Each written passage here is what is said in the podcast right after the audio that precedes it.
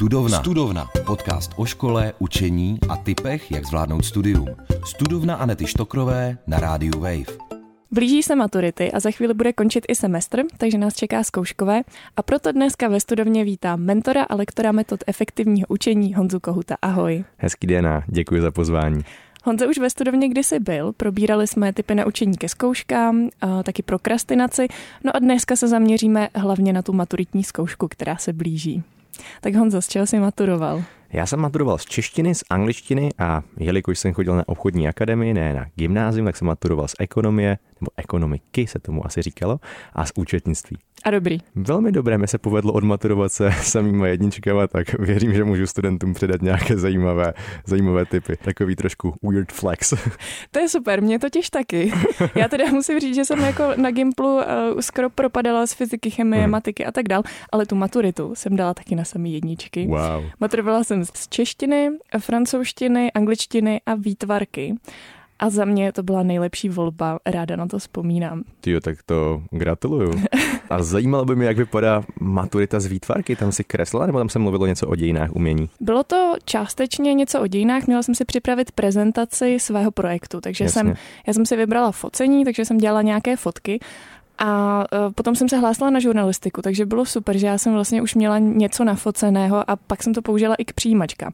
Takže pokud vás teprve čeká výběr maturitních předmětů, tak doporučuji se zamyslet i nad tím, prostě na jakou školu potom jdete. Mm. Protože ono se řekne maturita z výtvarky, ježiš, no tak co jsi tam jako dělala, si nakreslila obrázek, jo, nebo co. Ale mě to, opravdu mi to potom pomohlo i v tom uh, dalším studiu. Přesně tak je. Ideální máznout dvě mouchy jednou ranou, jako se povedlo tohleto například mě dneska s rozhovorem a ještě přednáškou, kterou mám v Praze. Tak jak vypadal tvůj svaťák? Můj svaťák, i když jsem měl samé jedničky, nevypadal moc tak, že by byl plný učení. Já jsem se už připravoval poměrně průběžně v průběhu toho čtvrtáku a tak nějak intenzivněji, řekněme od ledna nebo února, což intenzivněji znamená to, že jsem se učil občas nějakou maturitní otázku, i když jsme z toho nepsali žádnou písemku nebo neměl jsem z toho žádné zkoušení. A v průběhu toho svaťáku jsem se učil tak maximálně dvě hodiny denně a jinak jsem pomáhal taťkovi dláždit cestu k naší garáži, protože už se nebylo moc co učit, věděl jsem, že ty věci umím a nemáme moc co překvapit, tak jsem se moc neučil, když to ostatní spolužáci trávili tím učením veškerý svůj volný čas a to mě trošku mrzelo, jelikož jsem s nimi nemohl trávit čas, ale věděl jsem, že bych je měl šetřit a, do, a dovolit jim to, aby se pořádně učili a tu maturitu zvládli, což se nakonec skoro všem těm mým kamarádům na poprvé povedlo. Já jsem to měla podobně, já jsem se připravovala už jako díl. Měla jsem prostě přečtené ty knížky, mm-hmm. takže tam jsem věděla, že už mě toho moc nepřekvapí. Na angličtinu jsem měla připravené prezentace, francouzsky jsem prostě věděla, že umím, mm-hmm. takže a ten projekt na výtvarku už byl hotový, takže Eh, ta příprava taky byla, spíš mi přijde dlouhodobá, takže nevím, jestli můžeme dát úplně uh, nějaký tip z vlastní zkušenosti těm, kteří to dohání jakoby na poslední chvíli.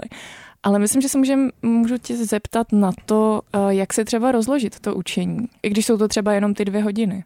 Já se vrátím o krok zpátky a pokud nás poslouchá někdo z druháku, z třetíku, tak mu doporučuju, ať se připravuje na ty různé průběžné písemky. My měli tu výhodu, že jsme často psali nějaké písemky z prvních pěti maturitních otázek, z dalších pěti maturitních otázek, anebo se řekl, že někdo bude zkoušený, tak se opravdu na tohle to učit a pak během toho svaťáku už toho člověk nemusí tolik dohánět na poslední chvíli a bude to mít podobné jako my, že se nemusíme super intenzivně připravovat, ale stačí to jenom vypilovat nebo vyladit tu svoji formu.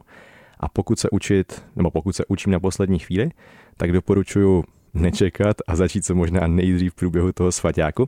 Co je podle mě chybou, je to, pokud bych se měl naučit všechny maturitní otázky a až potom opakovat ty otázky.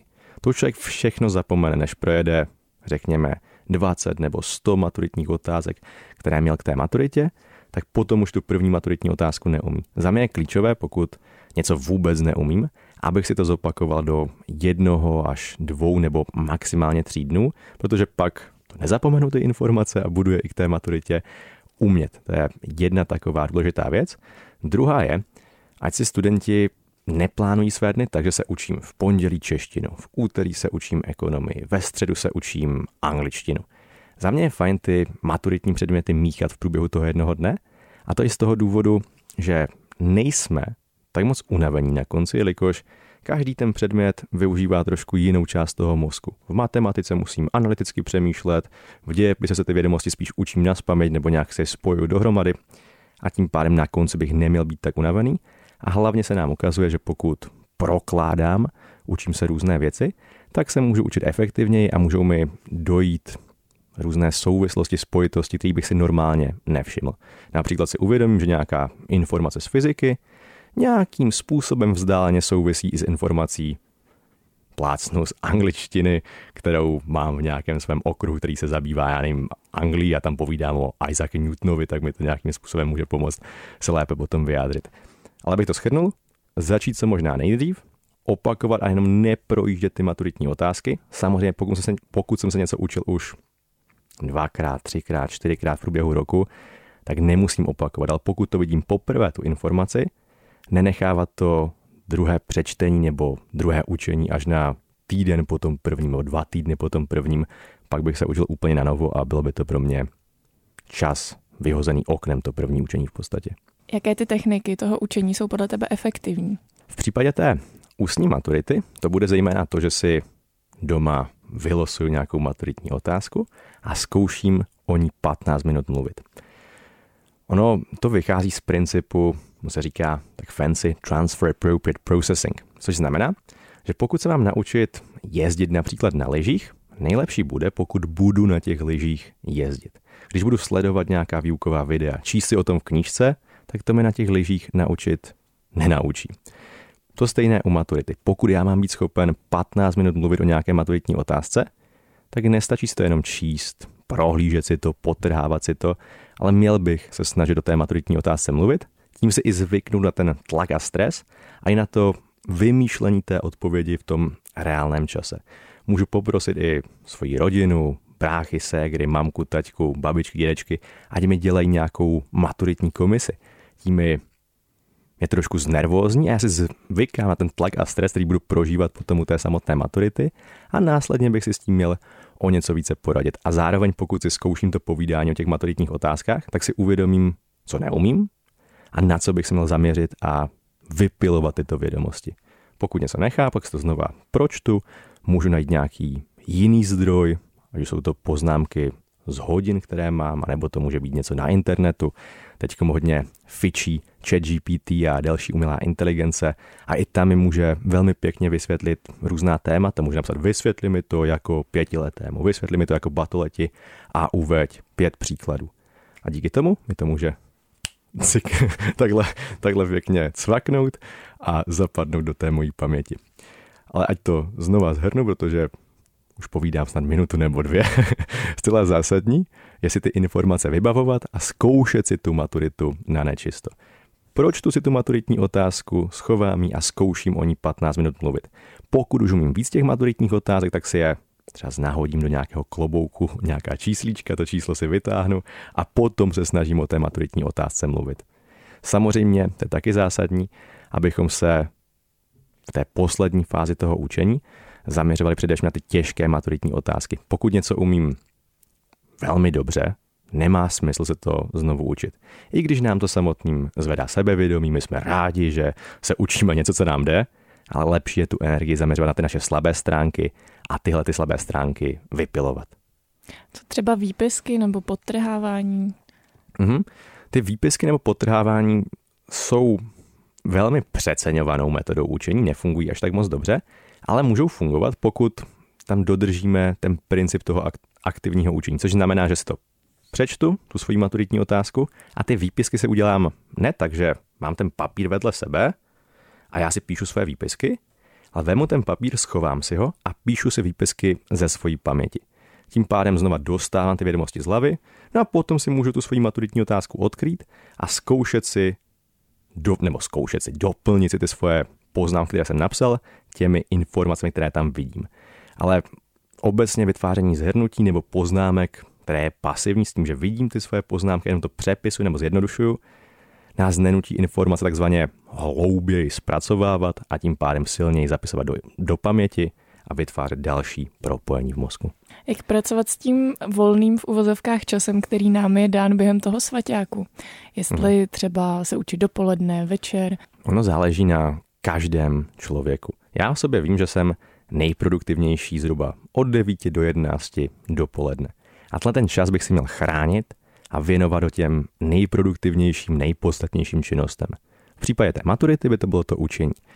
Zase mnoho mladých lidí, maturantů, vysokoškoláků mi říká, že se jim nejlíp učí večer. Pokud vám to vyhovuje, i máte klid doma, tak se učte klidně večer. Není žádný specifický recept na to, kdy je nejlepší se učit. Spíš záleží na tom, kdy to vaše tělo a mysl nejlíp funguje. Nicméně vždy je lepší se učit, nebo neexistuje recept, teď říkám, že vždy je nejlepší se učit ráno, ale to je nejlepší z toho důvodu, že když se ráno probudíme, tak máme ještě poměrně dost vůle. Nejsme tak vyčerpaní a dokážeme se k tomu pravděpodobně přinutit. Pokud v průběhu toho dne se neučím, dělám jiné věci, jiným věcem se nutím, tak pak večer mi ta vůle může chybět a nemusím se k tomu učení tak snadno donutit. Eh, jak třeba ještě specificky s tím časem pracovat, jestli třeba učit se 40 minut, mm-hmm. 10 minut pauza, jak to je? Já jsem si třeba nedávno stáhla aplikaci, která mi právě, nastavila jsem si tam teda 20 minut učení, 5 minut mhm. pauzu. Mm-hmm. A vlastně ta vidina toho času mi strašně pomáhá v tom, že vím, kdy to jako skončí jo. mm-hmm. a mhm. víc mě to motivuje. Tak jestli to máš třeba taky tak. Já tam taky tak a říkám studentům, že ten časový limit funguje jako takové světlo na konci tunelu. Já se chci vyrušit, ale můžu si říct, OK, vyruším se, dám si tu pauzu, ale až za těch 14 minut, až za těch 15 minut a to mi motivuje k tomu vydržet po delší dobu. Ale ať odpovím na tu první otázku, jak dlouho se učit, nikdy bych se neučil po dobu delší než 90 minut, to se ukazuje, že už se unavíme a ta naše produktivita jde hodně strmě dolů a potřebujeme dočerpat ty síly, obnovit naši nějakou energii. A také bych se nikdy neučil po dobu kratší než těch 20 minut. To už nemá moc smysl v tom, že se nedostaneme do toho pomyslného, bahajného stavu flow, kdy nám to učení jde od ruky. A především ono trvá nějakou dobu, řekněme 10 až 15 minut, než se dostaneme do toho učení, než si vybudujeme nějaké to úvodní soustředění. A proto by byla škoda s tím učením hned přestat, když já se dostanu do toho svého pomyslně nejproduktivnějšího stavu, nebo ne pomyslně, ale skutečně nejproduktivnějšího stavu. Tak to jsme probrali ten svaťák. Mimochodem, já jsem na sítích vznesla dotaz, proč se tomu říká svaťák. Mhm. A pobavila mě odpověď, že to je proto, že bychom se měli modlit, abychom tu maturitu udělali. tak to by přišlo super, ale jinak jako nevím, proč se tomu říká svaťák. Ale tak pojďme na tu maturitu samotnou. Um, jak to probíhalo, jak se vyrovnal s tím stresem, co bys poradil? Já jsem naštěstí moc ve stresu nebyl, i když, když jsem se dopravoval do školy vlakem, trošku jsem asi ve stresu byl, ale pak jsem se hned uklidnil, jakož jsem přišel do nějaké místnosti, kde byli všichni maturanti z toho dne a moje spolužačka, říkejme jí, říkejme jí dejme tomu Tereza, se při pohledu na mě rozplakala. Ona věděla, že jde k maturitě po mně a taky věděla, že jsem vždycky všechno uměl, že jsem asi dobře naučený a bála se toho, že já nasadím tu laťku příliš vysoko a ona díky tomu tu maturitu neudělá. A když jsem viděl jí, jak se tam rozplakala, tak ze mě to ten stres nějak schodilo a snažil jsem se spíš jí uklidnit, že to nebude tak hrozné a že nebudou ten její výkon hodnotit na základě mého výkonu, ale jejího vlastního výkonu což mě hodně uklidnilo. A po té první maturitní zkoušce, což byla v mém případě asi čeština, jsem se hodně uklidnil, že jsem pochopil, že ta maturitní komise není nějaká zlá. Dokonce mi i poradili na potítku. Já si vylosoval otázku v češtině. Noc na Karlštejně, ale nepamatoval jsem si, jestli ten autor byl Ruchovec, Lumírovec nebo Májovec, nebo něco takového. To byla jediná myšlenka, která mi vypala z hlavy, ale paní přísedící za mnou přišla a říkala, tak tady máš toho vrchlického, to byl tady není, jestli byl Ruchovec, Májovec nebo Lumírovec, ne, nebudu, nebudu teď říkat, kdo to byl, tak mi řekla, tady máš toho vrchlického, ten byl, řekněme, Ruchovec nebo Lumírovec, nechci, nedávám za to ruku do ohně. To mě uklidnilo, protože všechno ostatní jsem věděl, četl jsem knížku, viděl jsem film, který je hodně věrný té knížce a k těm dalším zkouškám jsem šel už s takovou radostí, jakousi úlevou, že jsem věděl, že mě nemá asi co nějak moc překvapit. Byly otázky, které jsem si nechtěl vytáhnout, ale i o nich bych zřejmě něco řekl. Já jsem třeba ten stres během té maturity taky ze mě vlastně mm-hmm. velmi rychle opadl. A to zejména, protože jsem si právě vytáhla knížku, kterou jsem měla ráda, mm-hmm. tak jsme se tak jako popovídali s tím učitelem vlastně o oblíbené knize, dejme tomu, byl to eh, Miláček od Mopasána. Tak to bylo fajn. Takhle zpětně musím říct, že z té maturity jsem měla mnohem větší strach mm-hmm. během celého toho studia. Že to byl takový ten jako strašák, mm-hmm. ale potom už ta maturita samotná vlastně nebyla až tak hrozná, jako byla, byl to mm-hmm. stres, ale nebylo to tak strašné. Já mám podobnou zkušenost, že člověk z toho měl velký strach, protože na té střední škole se nikdy neučíme obrovská kvanta učiva k jednomu dni. Jsou tam možná nějaké čtvrtletky, možná nějaké pololetky, a ta maturita obsahuje mnohem víc těch informací. Člověk to bere jako nadlidský úkol se to všechno naučit, ale věřím, že na většině škol jsou ti učitelé hodní, pomůžou a nikdo po nikom nechce nějaké vědecké elaboráty nebo super podrobné povídání. Každý chce většinou slyšet ten základ, něco rozumného toho studenta si poslechnout a pak nám tu známku dají nějakou, velmi často i dobrou a není se až tak moc čeho bát, jak si my původně myslíme. Ale chtěl jsem doplnit k té tvojí historce s tou fajn knihou. Jeden můj spolužák, ten si vytáhl knížku, o které nevěděl, že ji má ve svém maturitním kanonu. On nějaký ten seznam knih odevzal ve škole a nějaký měl u sebe doma. Tu knihu se vůbec neučil, byl to Švejk od, od Haška a nic o té knížce nevěděl. On dokonce nevěděl ani ten film. Nicméně z hodin si pamatoval takové banality, jako že Jaroslav Hašek se živil jako drogista, něco málo o tom Švejkovi slyšel a takovou tou svojí ochotou, odvahou a nebojácností říct to, o čem si nemyslel, že by muselo být pravda, tu maturitu na tu čtyřku s tím minimálním počtem bodů už krával. Studovna. Studovna. Podcast o škole a studentském životě. Na rádiu Wave.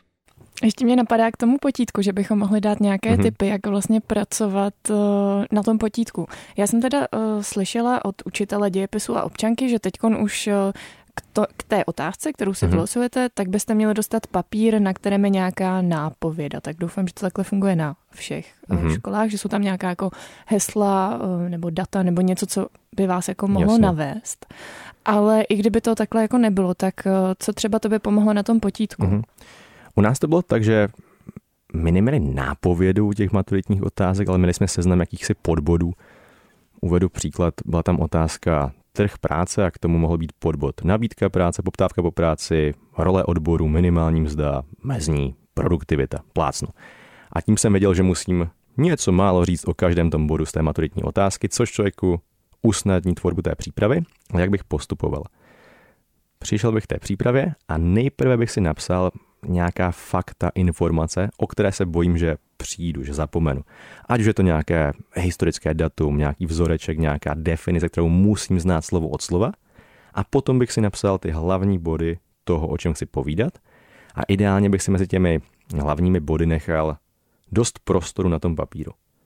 No a potom, když mi zbyde čas, což většinou zbyde, bych ty mezery mezi těmi hlavními body naplňoval těmi konkrétnějšími informacemi. Ale nikdy bych si nepsal nějaký přesný scénář toho, co budu u té maturitní zkoušky říkat. Ono to nevypadá moc dobře, pokud tam sedím a koukám se do těch svých papírů a jen to čtu. Spíše bych si psal bodově, co bych chtěl zhruba obsáhnout, anebo mám ten bod a můžu se rychle podívat, jaká ta myšlenka tam je a o ní začít povídat, než bych tam četl nějakou, nějakou větu. Měla jsem to stejně mm-hmm. na potítku.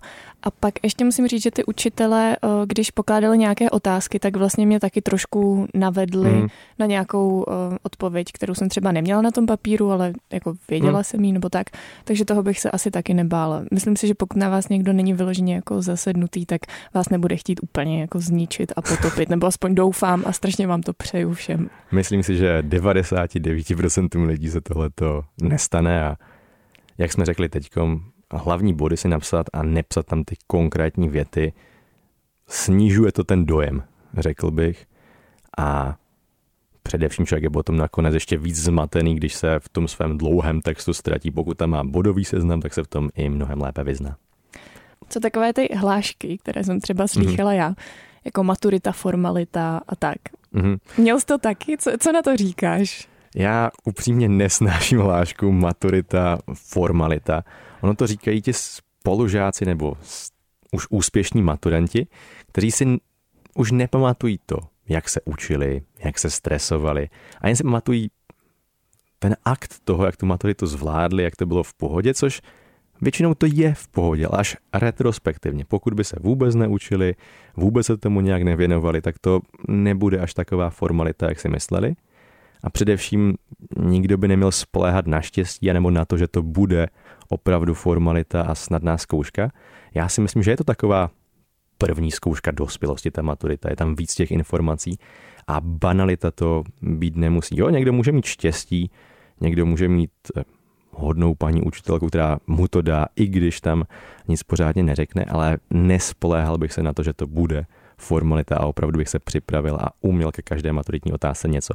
Možná se jen vrátím o já nevím, 15 minut zpátky, kdy jsem říkala, člověk se naučí maturitní otázku a pak si ji zopakuje.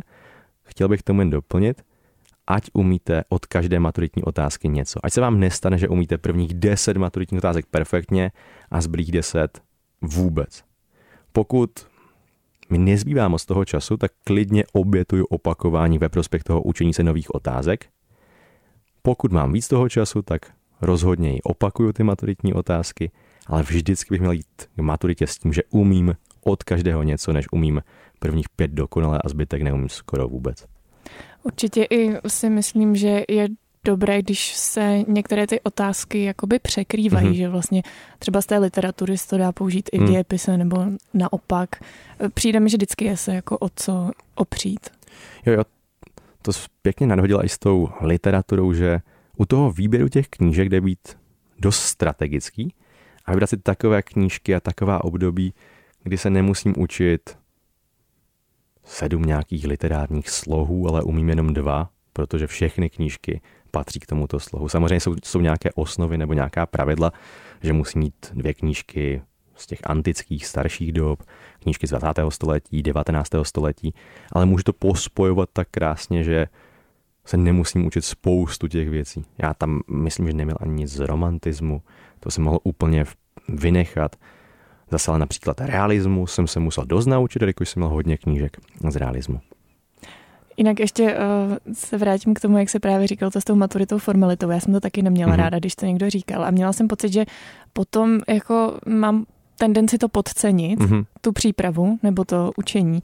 A za mě to taky určitě velký stres. Je to prostě ta první zkouška. Hraje to tam roli, podle mě, i mm. během té zkoušky. Takže určitě bych to jako nepodceňovala. No.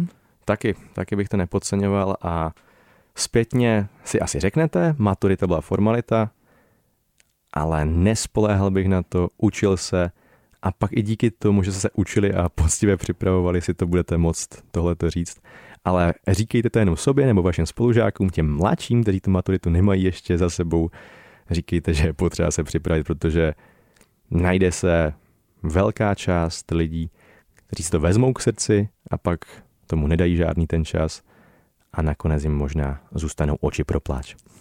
Ještě mě napadá nakonec takový tip. Co se týká uh, těch písemných maturit třeba, mm-hmm. tak určitě uh, doporučuji myslet na to, že se můžete odvolat.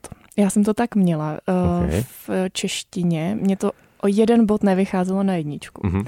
A ano, pro ten flex jsem se rozhodla, že by teda, jako když je to ten jeden bod, tak mm-hmm. by bylo pěkné, kdyby jako všechny ty známky byly jako hezké. A a nějak jsem se odvolala a uznali mi to, vyšlo to.